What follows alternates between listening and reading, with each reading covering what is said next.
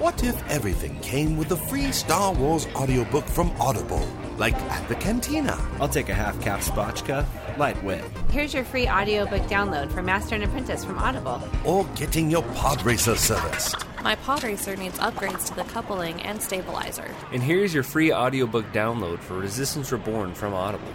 Life in the galaxy doesn't work that way, but there is one place you can go where you can get a free Star Wars audiobook from Audible. And that's youtini.com slash audible. Click the Audible logo and start your 30-day free trial, which includes a free audiobook download. So visit youtini.com slash audible and get your free Star Wars audiobook download today. Hi, I'm E.K. Johnston, author of Star Wars Ahsoka, Queen's Shadow, and Queen's Peril, and you're listening to the Living Force podcast. Welcome to the Living Force Podcast. Be mindful of the living force, young Padawan. Episode number 63 Star Wars Queen's Peril Roundtable Part 1. I am Queen Amidala. On this episode, brand new Youtini merch, We are brave, Your Highness. new Patreon members and podcasts, Thank you, Ambassador. But my place is with my people. and the Youtini team talks about the new Star Wars novel Queen's Peril by E.K. Johnston. We live in a real world. Come back to it. And now, here are your hosts Dr. Corey Helton, Eric Eilerson, Dr. Charles Hankel, and Wes Jenkins.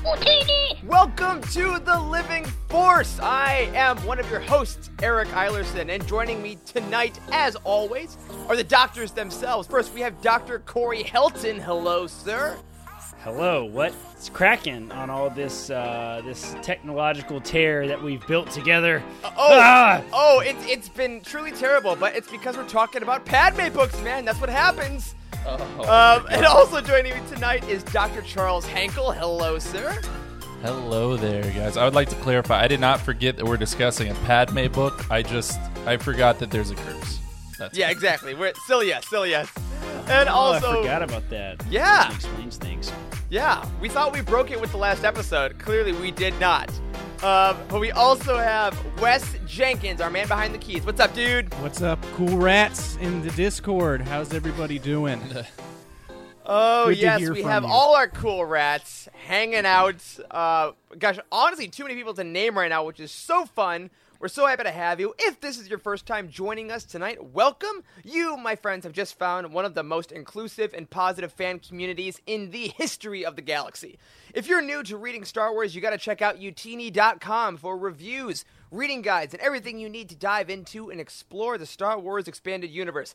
We have a vibrant online community which you can join by heading over to youtini.com slash discord and a Patreon jam-packed with hours of extra content at patreon.com slash youtini. We host this live show on Twitch every Monday night at roughly 7 p.m. Eastern Time, and the audio podcast is released on Thursdays for patrons and Fridays on iTunes. Thank you for joining us, everyone. Now let's dive in. Woo, new intro. How was that? I felt I Mm, felt I felt that. It's slick, Mm. slick. Vibing, as the kids say. Uh, no, I felt good. Welcome, everyone. This is episode one of our Queen's Peril Roundtable. Uh, we are going to be diving into Queen's Peril by E.K. Johnston in just a little bit, but first we have a couple very quick introductory statements. First of all, uh, happy Shadowfall week, everyone. It's been one week, roughly, since Shadowfall by Alexander Freed was released. Guys, have you started it? Have you been reading it? What do you think so far? Uh, well, when you when you ask, uh, "Are you starting it?" I'm sure you're talking to me because the answer is no. I've Well, maybe, just yet. maybe. Yes, I I'm going to. Uh, I've decided. I've made the company executive decision that whenever I get new books now, I'm just going to ship them to somebody else in the team because I clearly cannot read them on time. Every any single time I get a book. So here we are. I'll start it soon. That's fair. I have, Charles, how about I you? I have started it. Yes, I. Uh, I'm like five chapters in. Heather Goldman in our Discord asked me if I'd gotten to chapter six yet. The answer is still no, but I am like itching to read it because I want to know what the heck happens in chapter six. Yeah, well, it's uh, it is hella good. I uh, well, I wrote a review of it on youtini.com, so hopefully I finished it. Um, I did. Wes, have you jumped into Shadowfall yet, my friend? I have opened the box that it came in from Amazon, and it looks great, guys. Counts. It's really good. the Can't step. wait to open it.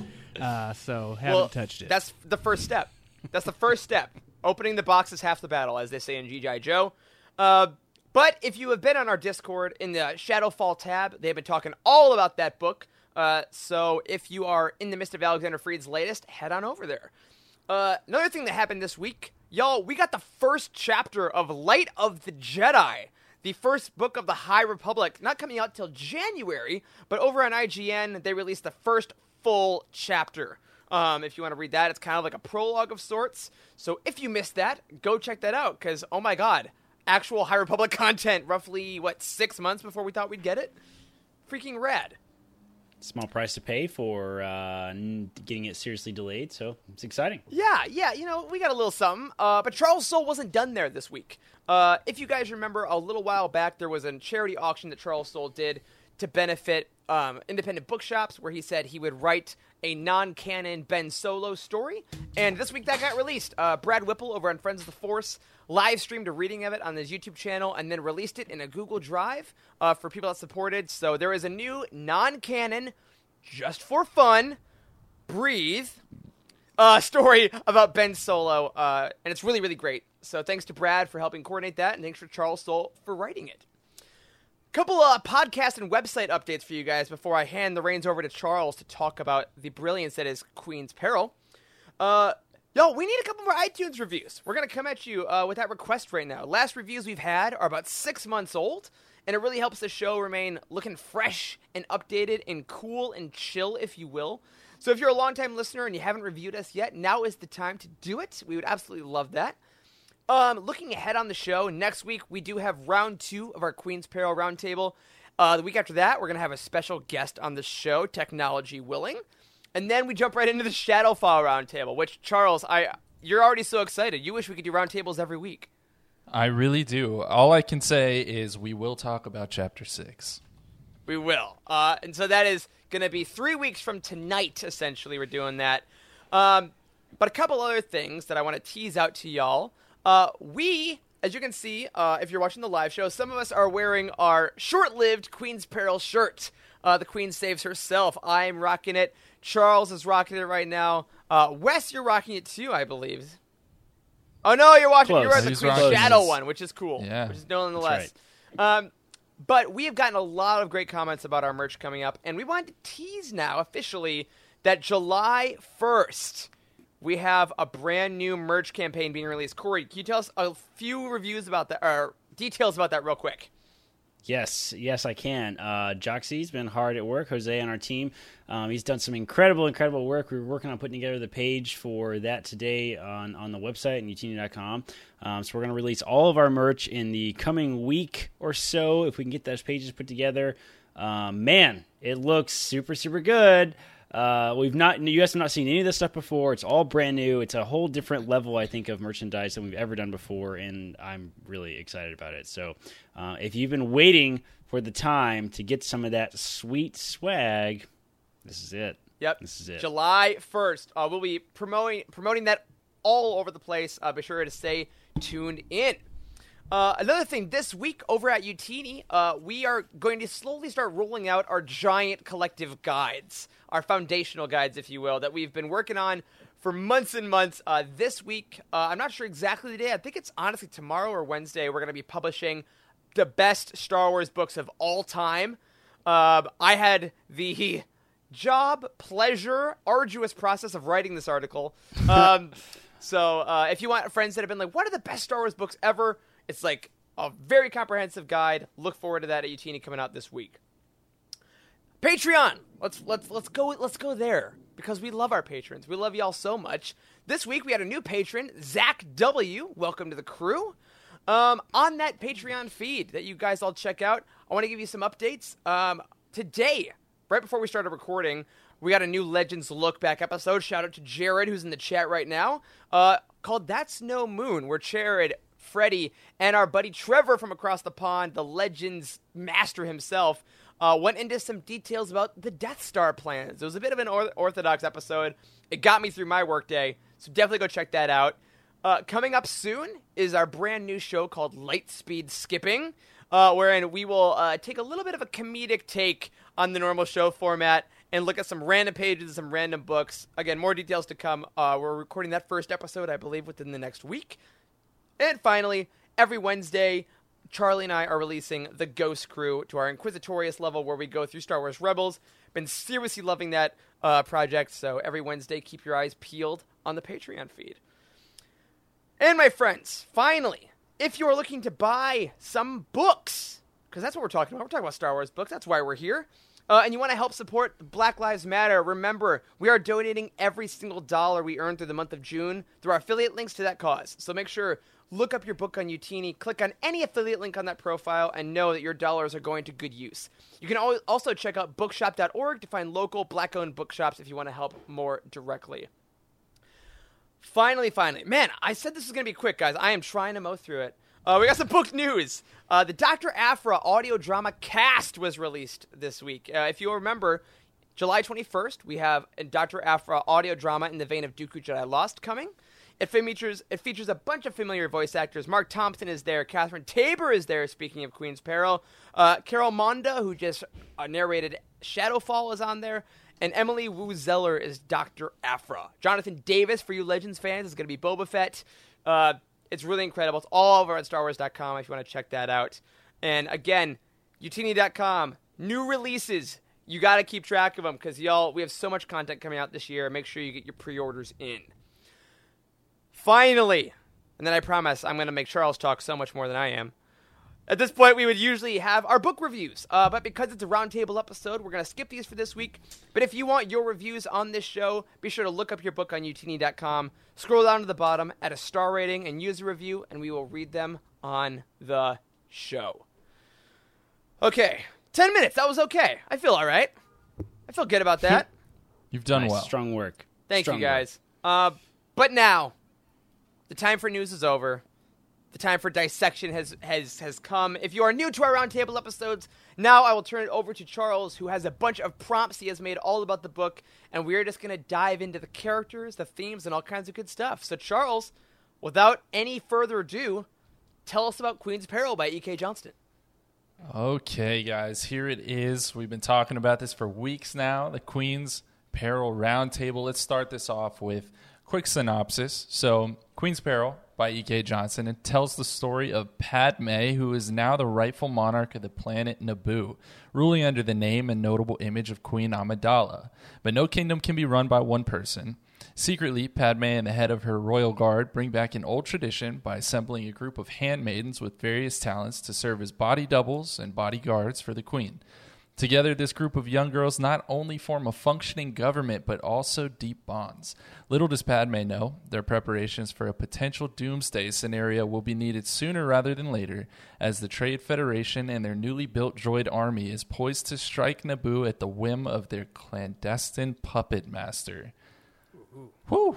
All right. Ooh, I like clandestine Let's puppet master. It right? I mean, it I'm felt very Palpatine.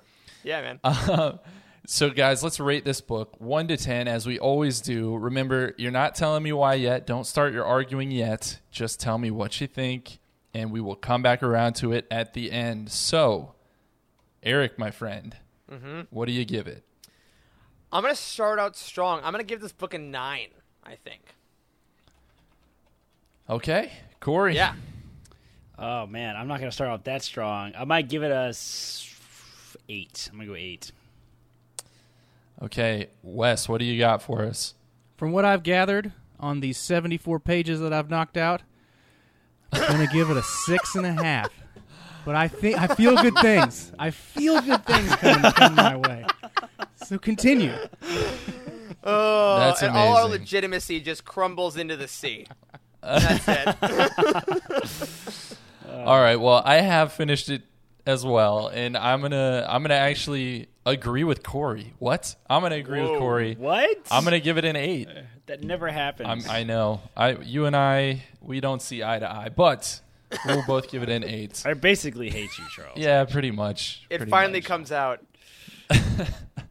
All right, so we kind of are a little all over the map. Granted, uh, Wes may catch up by next week and have a little higher number for us, but let's go ahead and kick this off, guys, and start talking about some characters. And where else would we start other than Padme herself? So, you know, this is the second now canon novel that we have gotten that really focuses on the character of Padme. You know, we learned a whole lot about, uh, you know, kind of the creation of the handmaidens and where things went um, once Padme became a senator in Queen's Shadow. This book is about her becoming queen. What was your biggest takeaway about Padme in this book? Ooh.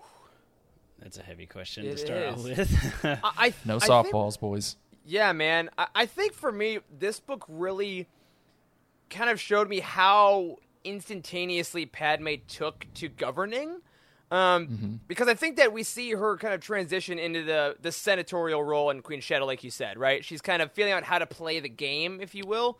Whereas this book really showed me kind of when you let Padme be Padme, this is how she does it, and she's really good at it. And and it made me kind of nostalgic for really good governing. Again, not to, we're not gonna get super political in this show, but it's a politics book. But like this showed a really great governmental body, and it, and she was the head of it, and it showed me how she was able to be a realistic teenager. There's a lot of great parts of this book where she has those like regular teenage desires and, and wants to goof off with her friends and stuff, but she never sacrifices her ability to lead. So that was my my big takeaway. Yeah, th- I was gonna kind of answer in that kind of vein as well. Like, um, you know, we see her grow a lot, kind of as a character throughout the Clone Wars, but uh, it seems like this book she started off like she already knows her skill set, and um, like there were some ro- rocky start kind of places, but there are such clear leadership qualities that are there. I think that we see a little more strongly um, in this book rather than just uh, rather than just kind of figuring it all out. Like I kind of expected this book to be a little bit more about Padme figuring it all out, but she's already kind of got it figured out. You know what I mean? Yeah, She she, it feels like she she like figured out her stuff on the campaign trail, like the little the little bits we get of her thinking about her campaign and in her speeches. Like I feel like she really cut her teeth on that. Totally. Yeah. yeah. I mean, I would echo kind of what you guys are saying. For me personally, it was my biggest takeaway was like the power that Padme really had. And she has that Yeah. power through everything that you all are describing. And, you know, I, I don't know why it really never occurred to me. I mean, she's the queen of a planet. I, I had a lot of respect for her as a character already, but I mean, she is no joke in this book, guys. I got a couple Yeah. of quotes to throw at you that I thought really helped to demonstrate that.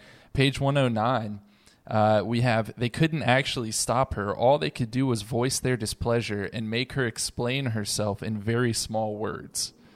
That's it's such a brutal takedown. I love it. it is. It is. Victor, ex- let me let me word this so you can understand. Like, oh my god. Exactly. it felt very much like at the end of the Phantom Menace when when she uh, you know overcomes the Trade Federation and she's like, "Now, Viceroy, you know we will negotiate," or whatever it was that she said at the end there. Um, page 158, we also have Padme saying to Panaka, We are powerful, Captain, even if it's not the kind of power you are accustomed to. And Uh, that's that was that was one of my favorites that I. I think I put that one in the review actually because I that Yeah. really solidifies a big part of this book. Um, you know, from E.K. Johnston, knowing her as a, as a person and as an author, like her personal beliefs mixed with Padme is like, it's the idea that these women in this book, much like Queen Shadow, are governing, and they're not bowing down to the traditional like masculine roles or masculine whatever. Like they are strong women, and you got to deal with it, even though you're not used to women having this role. That's too damn bad because they got stuff to do, and I really liked Right. that that attitude kind of throughout it.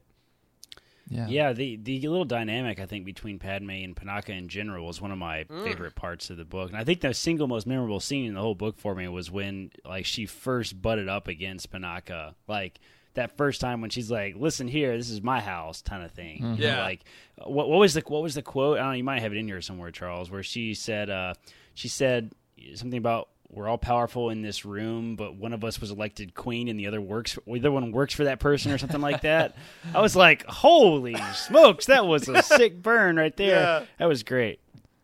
Yeah. Well, and you know, Eric, you alluded to this earlier, but I think E.K. Johnston did a really smart thing in this book in that she did not shy away at all from the fact that Padme is still a 14 year old girl. Like we Mm-hmm. we see the power that she has and we see her wield that power effectively, but several events in this novel, you know, still made it very clear that she is a, a young teen. I mean, we had sneaking out to attend a boy band concert. We even talked about menstrual periods. I mean, we we hit First a lot time of in Star those. Wars. That was huge. Yeah. Yeah. And, yeah. and it's fun, like that specifically, like seeing how many like young girls and women are like, oh yeah, like awesome. Like it's it's such a real thing that we try to like Yeah. don't really talk about in fiction, but like no, of course that happens. Yeah, You so why you're you're kind of answering a little bit there, but I mean, why do you think it's important for us to see Padme as an or or anyone in the Star Wars audience to see Padme as a normal quote unquote teenage girl? Uh, I mean, I I think it goes hand in hand with that power you're talking about. Is that no one on Naboo questions the fact that she has the power. Like she's elected queen and she's great and that's all there is to it. Like there isn't this kind of like ever a plot line about can a young girl handle all this? Can she just it's like no, it's assumed and it's known and Naboo is one of the most prosperous like planets in the galaxy because they have teenage girls running it. And I think there's a lot of power in that. Whether you are a teenage girl reading it that wants to become some kind of government official or work towards that, or you're a person that has never thought about teenage girls in that way, about having these kind of minds and these ideas. But reading them in a fictional universe, I think, can also help us be like, you know what?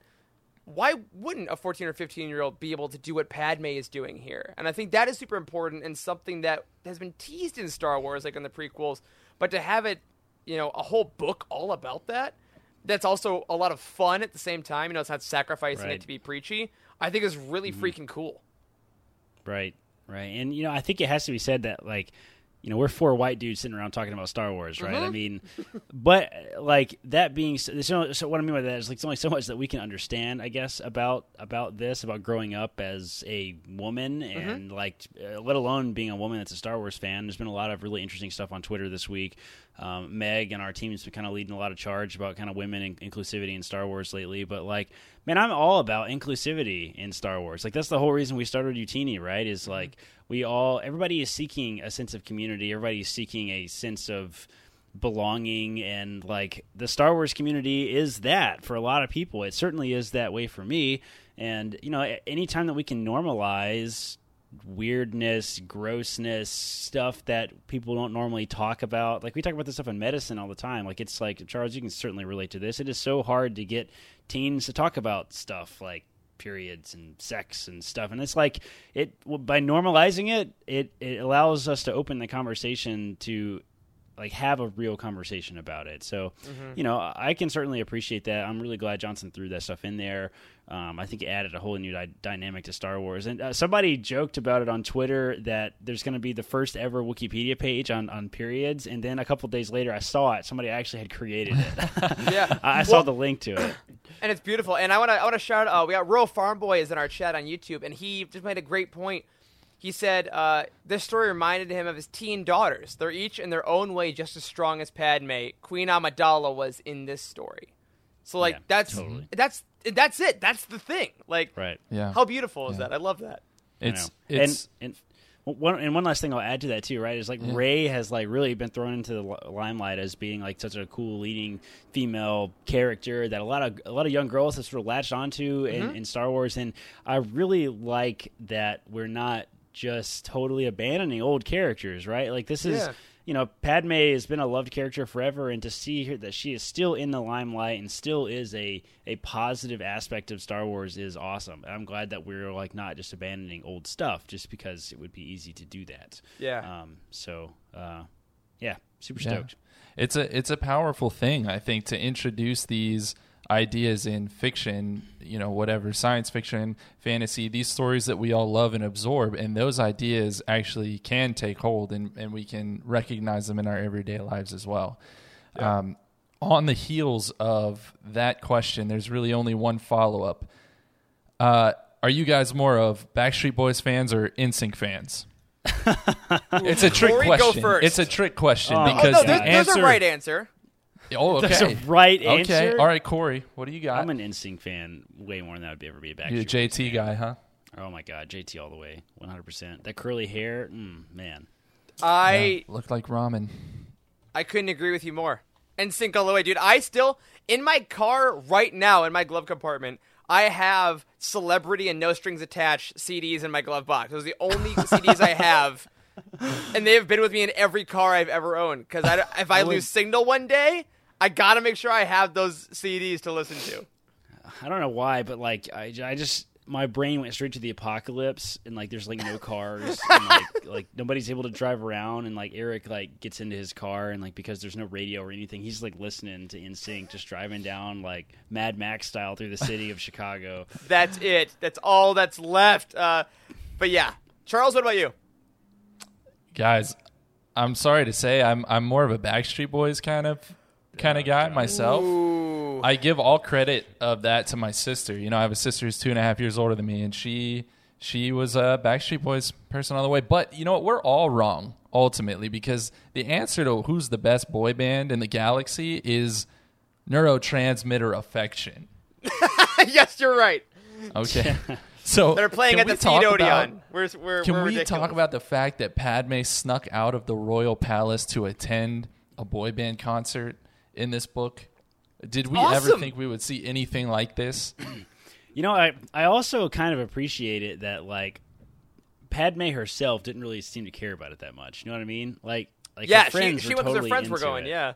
Yeah, she her friends were totally into it. So Padme is like still the nerd, you know, of the group, and like, but she's still there for her friends, and like that was fantastic. Also, this is a good it's a good time to plug. We have coming out in our new T-shirt line. We have a really sweet shirt that says it looks like a it looks like a band shirt, like a band shirt, and it says uh, it says neurotransmitter affection on it. So um, that that shirt's like right on the brink of trademark infringement. So when we post that, when we post that, you better buy it like immediately because it's probably gonna get pulled off of whatever we whatever we mess with it on. So uh, yeah, be sure to check that out. Neurotransmitter affection, by the way, is an absolutely fantastic name.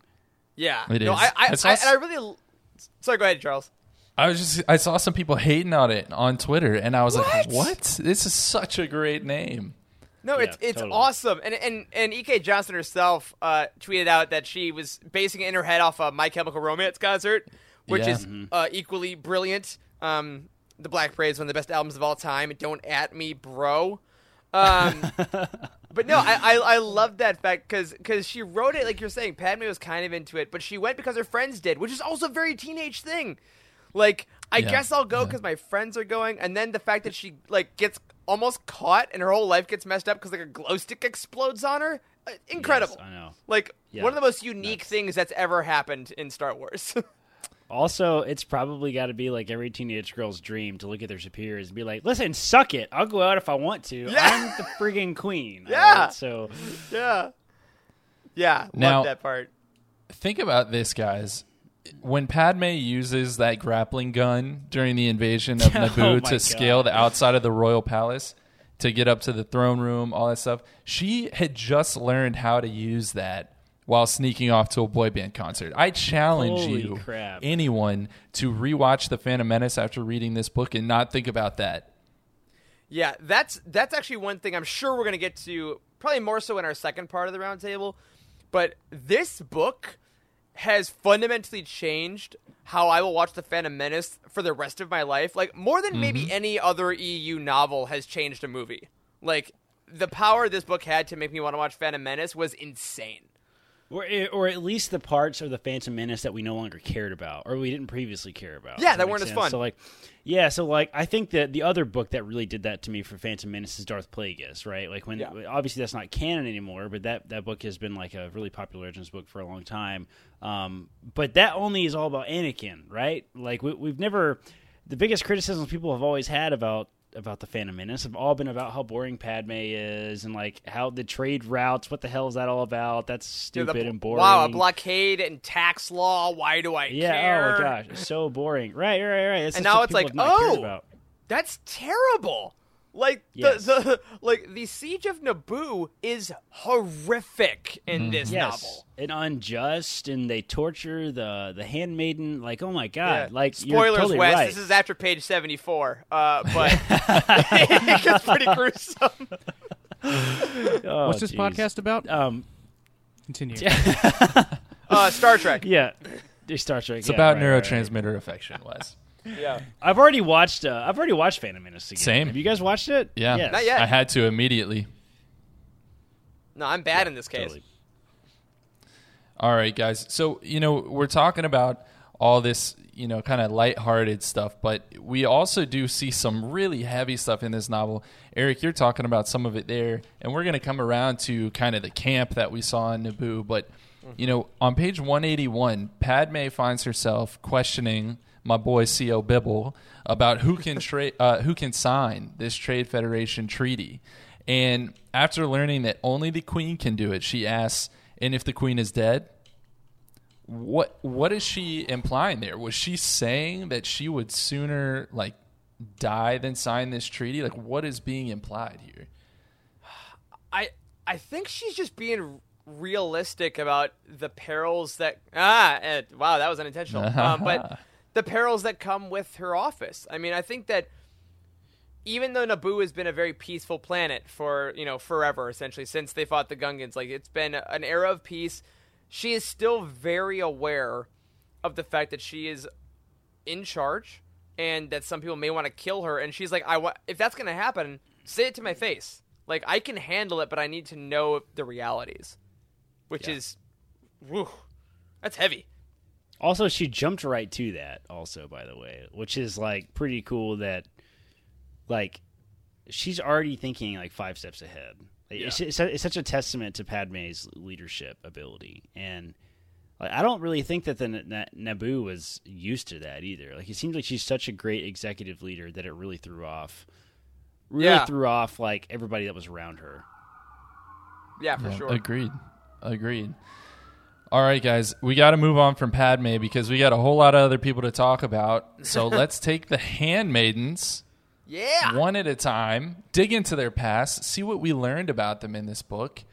Uh, but let's be real, guys. After two books, you you finally able to keep all the details straight between the handmaidens or no? Oh my gosh, Dude, I could do it after book one, you chumps. I know you oh could. my I know. god, Eric is Eric's on a different different planet than the rest of us when it comes to this type of stuff. Though I I still had a lot of trouble. I don't know about you, Charles. I did too. I'm better than I was before, but I still had Yeah, trouble. And now, fun fact that I didn't know about until I started studying for this roundtable StarWars.com has an official guide to the Royal Handmaidens of Naboo. It was apparently released in February of 2019, so I don't know how I never used this for the Queen Shadow Roundtable, but I use it extensively for, for these prompts. So Yeah. let's start right at the top with like the Queen of the Handmaidens. Can I say that? Sure, yeah. Tsabin, aka Sabe. Uh, she is the halikset player studying at the Theed Conservatory. Uh, it's a tradition that ran in her family, and she is uh, basically recruited because she is good at being second best. Let's Yeah. talk about that for a second. How how did that hit you? She's recruited because she's not the best. I, I think I, I think I really appreciated the sort of lack of assembling of a assembling a team nature of this. You know what I mean? Like like a lot of times you get this in Star Wars especially. This is all through Star Wars books. You, you get a lot of books of like when you're bringing people together like you have these completely unrealistic experts, like Ocean's Eleven, right? Yeah. Like you have the you have the one that's the spy and is good at everything. We had a little bit of that in this book, right? right? We had the the girl that had been kicked out of school and stuff, which mm-hmm. obviously I can't remember her name as I'm saying. Rob A, go on. We'll get there. Rob A, that's pretty funny. I just thought about that. I just got that too. oh, jeez. But, but yeah, no, Um, like I agree. Like Ocean's yeah, like- like is much the- more like scoundrels from Legends. Like that. It's Yeah, very yeah. Much, that And you- this is- yeah. they're just like kind of normal backgrounds and stuff, right? Yeah. Like, and that was kind of I appreciated that to a lot of degrees. Yeah, and I love the I love the idea that Sabe was a musician, and I actually I, I asked E.K. Johnston about this uh, when I was lucky enough to interview her um, a little farther back on the feed if you missed that one, um, about why she made them also artistic and musical. You know, why was that such a key part of it? And she said, you know, I wanted to make sure that that was a part of their personality because Naboo very much treasured that, and I wanted to show that artistic people could do this kind of stuff as well. You know, they're not just people that are studying law and policy; like they have these skills because of this. And the fact that they put Sabe, who again MVP for me, I've loved her since the first book. I need her and Bail Organa to be in 18 series together. Um, but I love the fact they made her the second best thing because instantly, all of her personality traits, I'm like, oh, I got it. Like she's subservient to an extent with Padme, but I also totally get why she's never going to leave her. Because mm-hmm. she's like, I am connected to you because I'm your second best. Yeah, like Real Farm Boy saying in the chat right now, she's Padme's first second best. Like, mm-hmm. she knows her role. She's never going to try to overtake Padme for any reason. And she accepts that about herself. But she's given a chance to shine at the same time, which she wasn't given at the conservatory. Yeah. I think it makes her really relatable, too you know because yeah. if you're if you're just a human being you tend to not feel like you're the best at at everything or maybe anything unless you're Corey Helton. Um, yeah. No, and... the only time I, the only time I feel like that is when I'm on this show with you losers. So I mean, oh I, I get it. so on page 223, moving on. Uh, yeah. we we see Sabe talking to Padme, and she says, "There's one key difference between you and me. You command, and I carry out. Do you know why Captain Panaka recruited me? He picked me because the thing I'm best at, the only thing I've ever been best at, is being not the best. What I learned is that I'd rather be second to you than first to anyone else." Where do you guys think that Sabe's dedication comes from? Because you you hinted at it, Eric, that she mm-hmm would just do anything for Padme. Where does that relationship come from? We see it form, but I want to know what do you think is at the core of that? I think it, it's really those first is it the first few days or first few weeks they had together, um, before any other handmaids get there. She because Padme uh, yearns for it later in the book.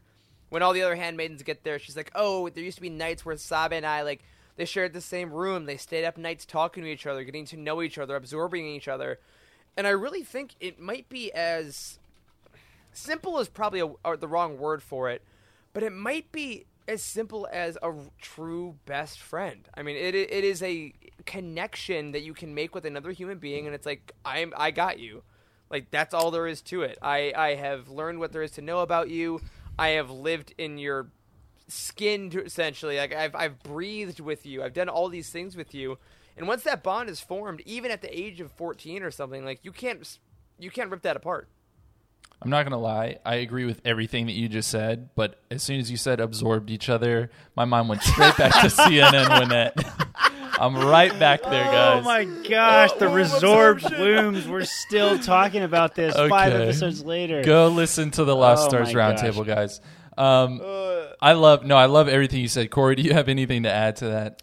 I I don't. I mean, the one small thing I'll add is I do like that that that like Johnston sort of normalize being second best at stuff and like it's a quality to have that can be used well if yeah. that makes sense mm-hmm. at all yeah so let's let's look at another conversation between padme and sabe it happened on page 224 padme says i can order you to your death and sabe says i would go and Padme responds, I can't be that dedicated to you. And Sabe just responds, I know. And it, it felt a little bit like a kind of an analog to the I love you, I know moment from Empire. I thought there was like a shade yeah, of that sure. in there. But but what does that tell us about this relationship? Like we see that it's clearly very deep, but it is also inherently uneven. So why do you mm-hmm. think that both parties are so okay with that kind of unequal exchange? Ooh. Maybe it's because it, those parameters are set. You know, because I think too often in a lot of relationships that are uneven like that, there there is that you know that feigned agreement that oh we are equal and it's all the same, but it's like no, this is the job.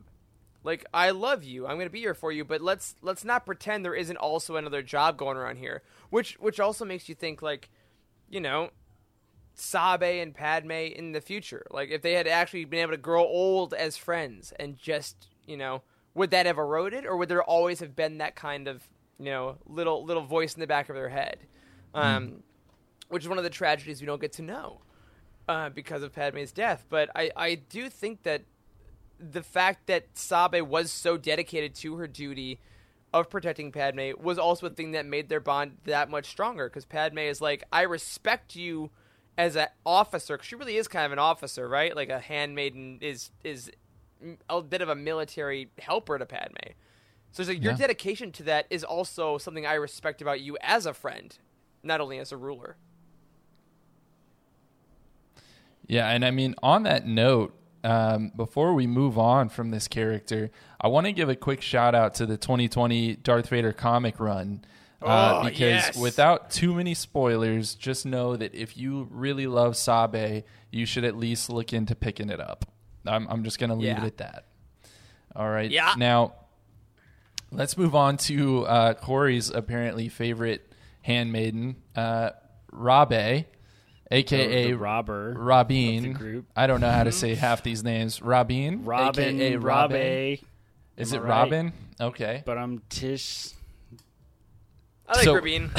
so, so her, um, she was an artist who was kicked out of school for forging famous art pieces and selling them to people. So, were you surprised to see a handmaiden come from such kind of a seedy background? Not particularly. I mean, I, mean, I appreciate her business sense. I have to say. she is the Corey of the handmaidens. oh man.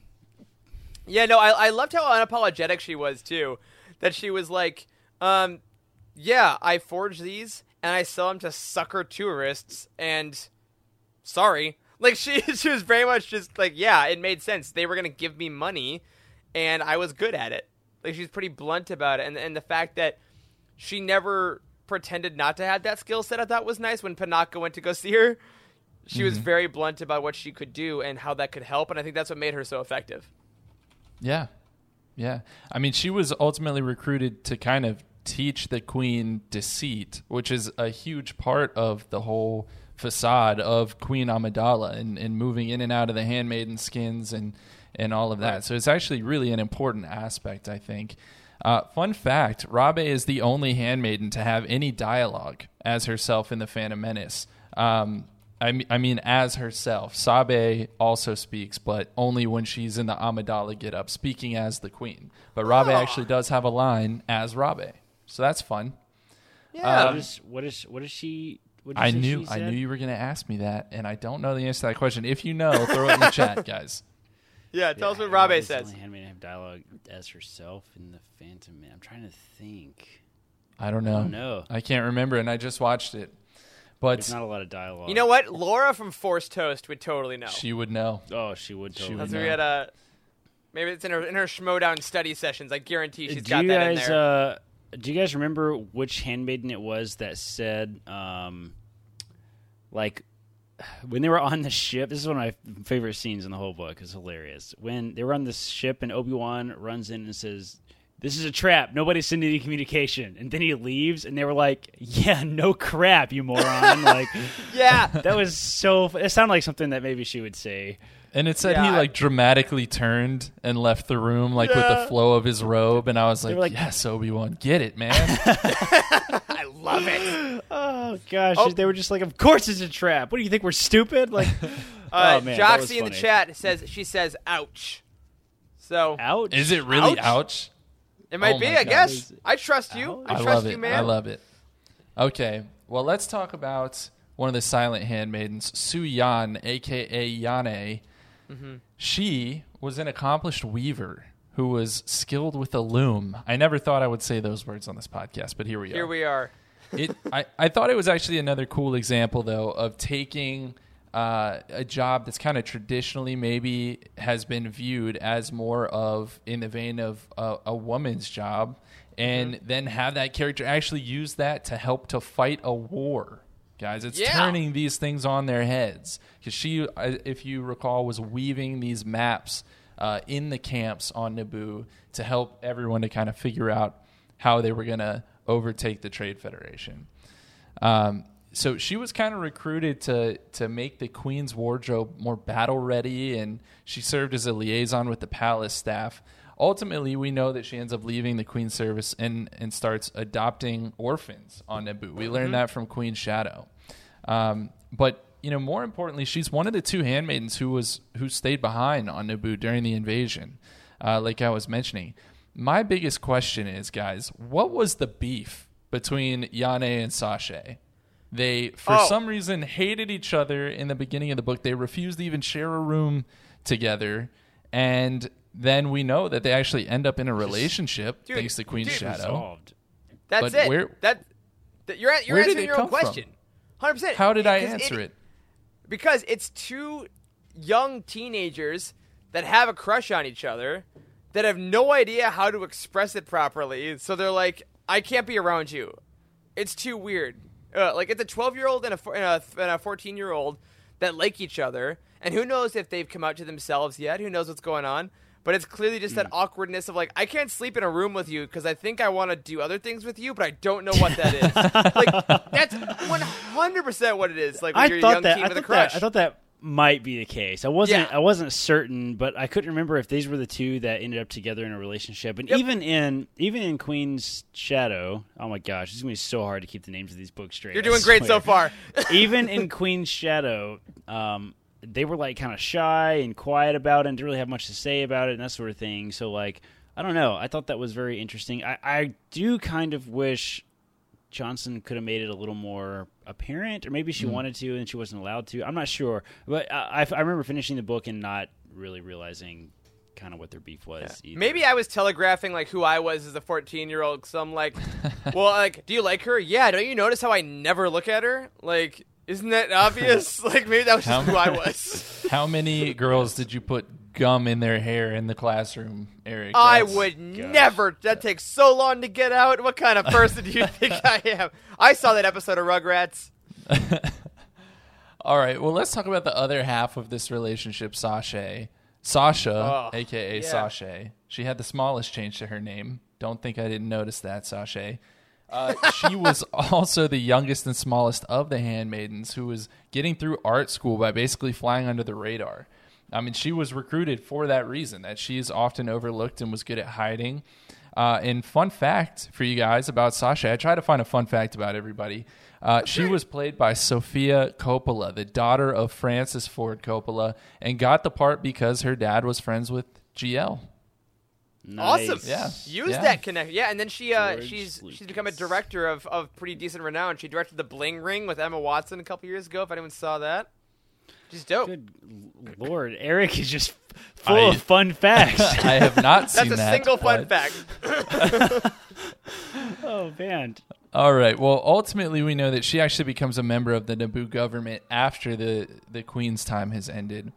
Um, and again, she was one of the two handmaidens that was stuck on Naboo during the invasion. She is the one who was tortured at the hands of the Trade Federation for information. So, what did you all think of the torture scene? Because we knew it was coming ever since Queen Shadow. Really, the I think it was some of the opening pages of the Queen of Queen Shadow. Yeah. Yeah. Um, what? How did it hit you when you when, when you finally got that story?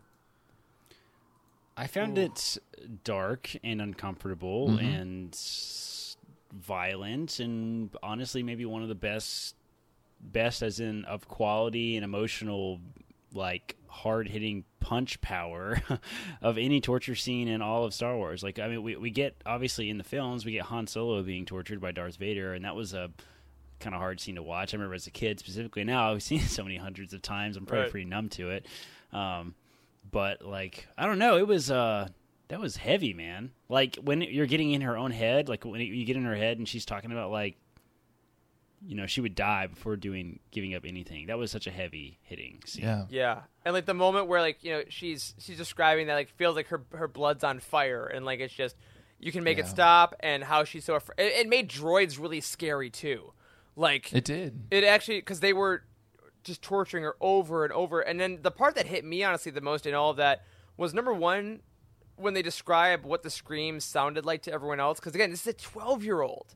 Like this yeah. is it's horrifying to think of that. But then Yane, when she's like crying and being like, "Don't you dare go rescue, oh go do anything," because she has made this decision to be tortured for us. And again, knowing yes. that she loves her, like knowing that they're going to be together. Yeah. Like she's like the per- the woman that I love right now is getting tortured, but I can do nothing to help her because if Mm-hmm. I do, then everything she has done is in vain. Like, Yeah. Well, it's, and you- it's horrible. It is, and you raise a great point, and and so I think I know the answer to this question. But do you think it was a conscious decision for Johnston to make the youngest and the smallest handmaiden be the one who was who really most directly faced the horrors Yeah. of the Trade Federation? Oh, absolutely, Definitely. absolutely. And and, and this is a, this is more testament to like Johnston's ability to normalize indifference and or not not indifference like like normalize character traits that I would imagine would be hard for young women to have, Mhm. right? Of like being small and soft spoken and things like that. Like my wife is a lot like that, and she's talked a lot about that. Like, um, you know, she was really shy growing up, and people would call her out on it, and it was hurtful. And so uh, Johnston is just really good at taking characters that have seemingly strong qualities and and like making them weak in certain ways and then making them overcome their weaknesses. And that was kind of how Eirtaé not Eirtaé sorry. Is it Eirtaé no Classic. Sasha. Jesus Classic. oh my Oh, we were doing my so gosh. ah doing so well. Doing so well. Yeah but I mean it's like she made her overcome being so small and Mhm. timid and quiet as being this like strong sacrificial character. That was such an incredible line when um who's the other one Yane. Yane. Yane, uh, such an incredible line when Yane was like, she's made this decision for herself. She's protecting all of us. She's making this sacrifice. Like, none of you are going to take that decision away from her. She's already made her choice. Yeah. We're not making the choice for her. Like, man, that was so hard hitting and Yeah. incredible, Yeah. incredible. One of the one of the most hard hitting parts of the whole book. Yeah. Yep. And and to take kind of like you're talking about, Corey, to take something that could traditionally be viewed as a weakness, being small, being soft spoken, etc., and to turn it into the character's strength. Um, it, it's incredible. It was such a good decision to do that, and to and to make you kind of rethink what is strength, what is power, you know, what are these things, and it, it really makes you re-examine that. And I think that that's a huge, huge, you know, accomplishment for this book. Yeah, and on and on that Yeah, same note too, I think it was interesting, you know, talking about weaknesses and, and turning them against people. Like the fact that literally in this conversation, right, the, the, we- we get some of the handmaiden names confused and things. I love that she made that a weapon in the book. Of like Yes. Oh, people, if the more the more A's we put at the end of the names, people will forget who's who. If we if we dress the same, people won't be able to tell us apart, and it's all intentional. I'm like, Yeah. oh, like we, we prove it as we talk about it, and they use it in the movie, like, oh, it's whoever, whoever, and she's like, yeah, exactly, and that's Yep. how we Yeah. beat you. And I'm like, oh, Yeah. such a smart idea. It is. It is. Yeah. Now let's talk about Eirtama, aka Eirtaé. She's the blonde one who was a scientist and an artist, both. And she was recruited as the only handmaiden who really couldn't double so much. She actually helped the others look more alike in comparison. And she also served as the head of communications. So ultimately, for her, after Amidala's rule, she she's the one who moved to Otoh Gunga and was like pursuing experimentation with algae that also Yeah. doubled as art. So that's fascinating. That's a fun fact in and of itself. and that's really all I have to say about Eirtama. I, fe- I felt like she was the least fleshed out of of any Yeah, of the agree with that. characters, but she actually has quite a quite a bit of screen time. I never noticed until I did this rewatch of the Phantom Menace how often she's around uh, in the background. Yeah, I'll have to watch for her this time, especially. If, I mean, for me, I, there's a soft spot in her because she works in, in theater in her in her original life. Like she's a set designer, and she like literally makes sets, and then she's the one that redesigns the throne to put the blasters in, and like does all this all the set work. So I I, I did love that idea just from my my personal life of allowing a, a theater practitioner to become Yeah. such a big part of uh, Star Wars. That was freaking boss. Absolutely. Um, guys, those are the handmaidens from this book, but there are more handmaidens. So let's just run through them real quick. Corday, Dorme, Verse, we know about them. They were with Padme when she was a senator. We we got a lot about them in Queen's Shadow. How about Tekla? You know Tekla, that random one the in the Clone Clone Wars, Wars, that ruined everything. and who got killed by a bounty hunter? No, don't remember that. Yeah, me neither. Let's move on. Duja, Tekle? Tekle, What? is that Tekle. is that Tek- no. It was Should have been Tekla. Tekla. He's just, he's just being facetious. I have no memory of this. No, that's a real thing. Well, then Yeah. you just What? you Tekla's proved my thing. point. You proved my point. This Uh, was in the TV show. She was in Wars? one episode, and she Oh, was. you can't just she we was can't killed. just blow past this. You have to We you have to explain. I, I explained it. She was killed by a bounty hunter. She apparently didn't like Padme enough to make her na- her name Tekle, and that's why she died. I mean, she wasn't committed to the cause. God. Uh, we, got a, good- we got a good uh, a good question in the chat. About why do we think they were left out of Queen's Peril? And I think that the fact that that Johnston already used them so much in Queen's Shadow really uh, kind of allows us to get our Corday Dorme Verse love in the set in that Yeah. fir- first Sure. book sequel, but first. Yeah. Um, How and then Star that's when we got to get the OGs. Yeah, exactly. Corday. Corday's the one that, that dies in uh, Attack of the Clones. Yeah, and then Dorme is Rose Byrne. Okay. It's the actress. Yeah. Rose So Byrne. there's She's great. also gonna guys. blow There's past also that for two minutes, Duja. man. Do you guys remember Duja? Dude, Duja, what? no. She No. is the one from Thrawn Alliances. She's the one who died too because she's not Duja. And oh wow, how could I forget something from Thrawn Alliances? I know, I know. She's the handmaiden who disappeared on Mokivj, which is also impossible to say, uh, Right. while investigating the droid factory. So here's the lesson, guys: if you don't change your name to end in A, you will die. um, Yeah, and most you'll We- get tortured with an A. yeah, you Like- know who knows. But we also have Carte. She is only in one episode, I believe, of the Forces of Destiny series. Uh, when a Clawdite, aka a changeling like Zam Wesell from Attack of the Clones, impersonates her. So that's fun. Huh. Yeah, th- these are all handmaids, guys. There's so much more to dive into, and I got two more for you. Notably, she's not dead. Because, She's not uh, dead She changed her name because it Carte, ends in there A. you go. And That's then we right. have Mote and L.A. Do you think they're alive? Uh, Yes, 'cause yeah, the A. definitely. They probably are. Mote is the handmaiden with Padme when Palpatine makes his speech in the Senate uh, and declares himself emperor. She's the one sitting in the in the little That sounds floaty box familiar, with her. actually. Yes. Yeah. And then Okay. LA is only in scenes that were actually ultimately cut from Revenge of the Sith. So she is not ever on screen, but she still counts. Wait, She L.A. a- wow. wasn't she a, a friend of Rihanna? Ella, A, A, A. I was about to make that joke. Dang it! Oh my gosh, there are so how are there so many handmaids? This doesn't make any Right? sense. I know. So there, this is like ten. There's like ten handmaidens. I mean, they're from Holy different crap. time periods, but yeah. Can you can you imagine working for Queen Amidala and just all of these women just keep showing up? They all look alike. They all sound the same. You have no idea who you're talking to. Yeah. Like it's like it's like you people confuse twins all the time. Can you imagine what it would be like to have like ten people that all looked the same and sounded Yeah. the same and acted the same, mm. and then they they openly all put on each other's outfits and like pretend to be each other? Like. I would never have any confidence I was actually speaking to the right person. Ever. Well, it's I crazy really- because you know I, I'm actually I'm actually dating a handmaiden, Charlay. That's that's uh. Get out! Get the heck out! All right, Corey, calm down, calm down. All right, guys, Oh let's my let's move on from handmaidens. I don't know who any of them are anymore. I'm more confused than when we started. Um, let's let's talk about someone who you probably won't get confused with anyone because his first name is Quarsh, and that is Panaka. Excuse me, Charles. His first name is Captain. Quarsh. God, it's Quarsh a terrible name. Hey, hey, ex- Padme, can can you send one of your handmaids in here? I need you to quarsh this bug for me real fast.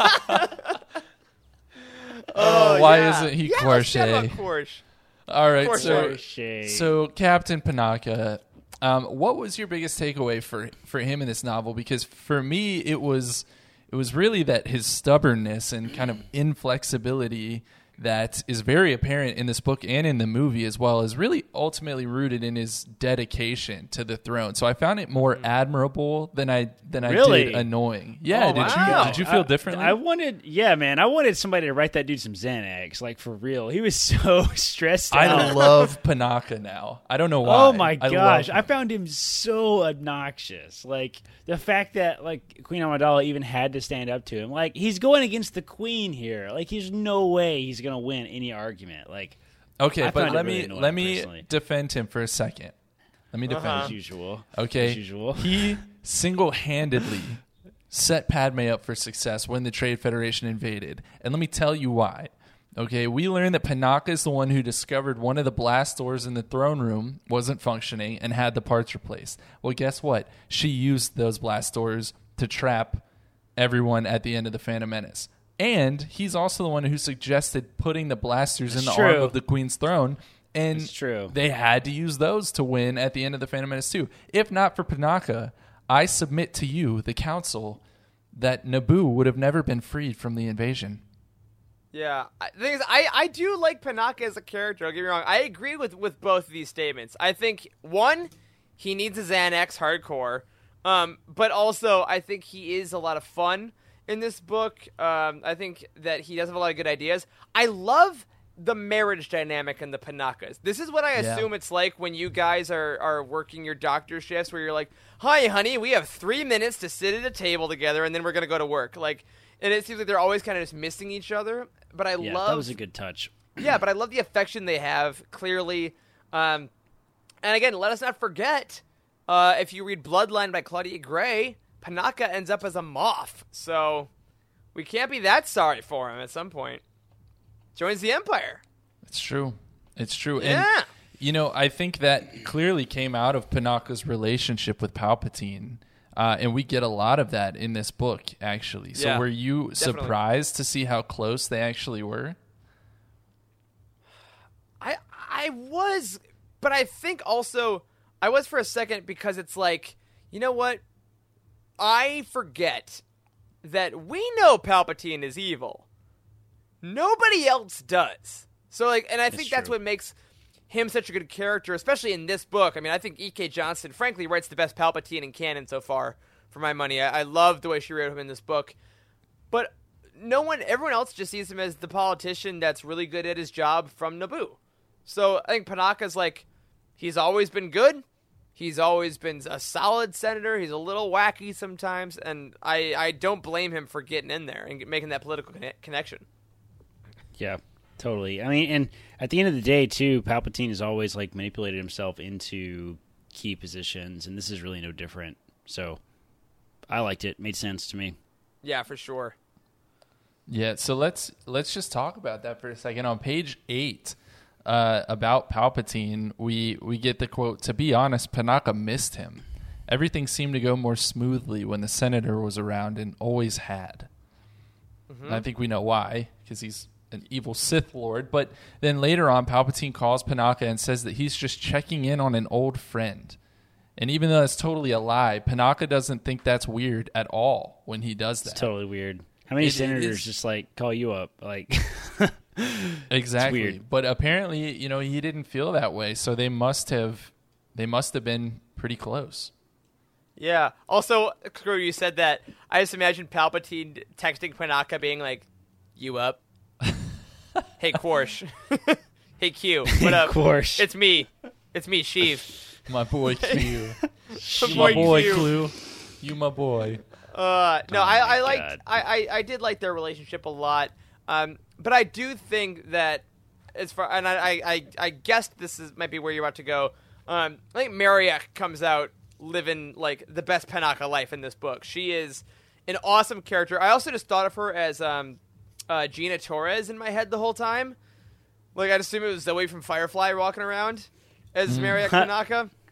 I like that Uh, casting. choice. I like it. Yeah. Oh, it made the book amazing in my head. I was like, because again, it's Firefly is like 2002, so it's right around Phantom Menace time. Yeah. Yeah, Yeah, that's I loved, true. I loved her, and I loved the way she would like uh make him feel like an idiot. Like when he put the blood sensor in her room, and then Yeah. uh, she's like, "Dear, you put a blood sensor in a teenage girl's room. I love you. You're a moron. Go home." like the, the way she was Yes. never like huge angry at him, but would like bring him down to earth a bit, which I think Quarsh Panaka needs. Well, I still love him. All I have to say to, to round out things about Quarsh is don't panak it till you tried it. Guys, we are Ah! basically out of time. Wow. Uh, we are going to have so much more to discuss next week. We have a ton of overarching questions to talk about. We haven't even gotten to the fact that Obi Wan Kenobi is in this book, uh, but we will. We will. So Yeah, on that Char- note, Charles, though, because I Yeah. want, I want, I want the the people to have something to come back to next week. yes. Can you give us, just as a tease, Uh oh. Your first reaction when you read your darling Obi Wan was in this book. I kid you not. Okay, I was at the beach when I started reading this book. I read that I saw Obi Wan's name. I closed the book. Okay, immediately. I closed the book and just sat there for a minute, and I was like, "This is amazing. This is going to be great." Because it was early on, and I was yeah, like, and "What?" it's not just I a was line. not It's expecting like a this. chapter. Yeah, Yeah. I mean there are several. There are several. There are a ton of characters, and that's actually what a lot of the overarching questions next week are going to get into. There are a ton of characters from really all of the prequels, obviously mostly the Phantom Menace, that get pulled into this book and get a substantial amount of real estate. Um, and and that was so much fun. Yeah, well, we will be chatting all things Obi Wan and all things all his other characters, and of course, plenty of handmaidens next week. But my friends, that will do it for this week's episode of The Living Force. If you are already supporting us over on Patreon, head over to Discord and join the Aftermath After Show video channel right now to hang out for the after party. $5 tier patrons get to listen, $10 patrons get to join. A special thank you to Cheryl Bell, Drew Ibarrando, and Patrick Ortiz on our Jedi High Council, and Ross Orlando on our Alliance High Command for your amazing support. You can find us on Twitter. I'm at Eric Eilerson. Corey is at Doc Star Wars MD. Charles is at C. Hankel. The show is at Living Force Pod. A special thank you to Matt Davenport, our amazing editor, and Wes, our producer, community manager, and host. Thank you to Corey, Charles, and Wes for podcasting with me. And as always, may the Force be with you. There is no hatred. There is joy. There is no division. There is union. There is no apathy. There is passion. There is no gatekeeping. There is community. This is the Youtini Star Wars Fan Code. Embrace it, live by it, and above all, trust in the living force. That's all for this week. Join our community and surround yourself with like minded fans by visiting us online at youtini.com. Until next time, may the force be with you.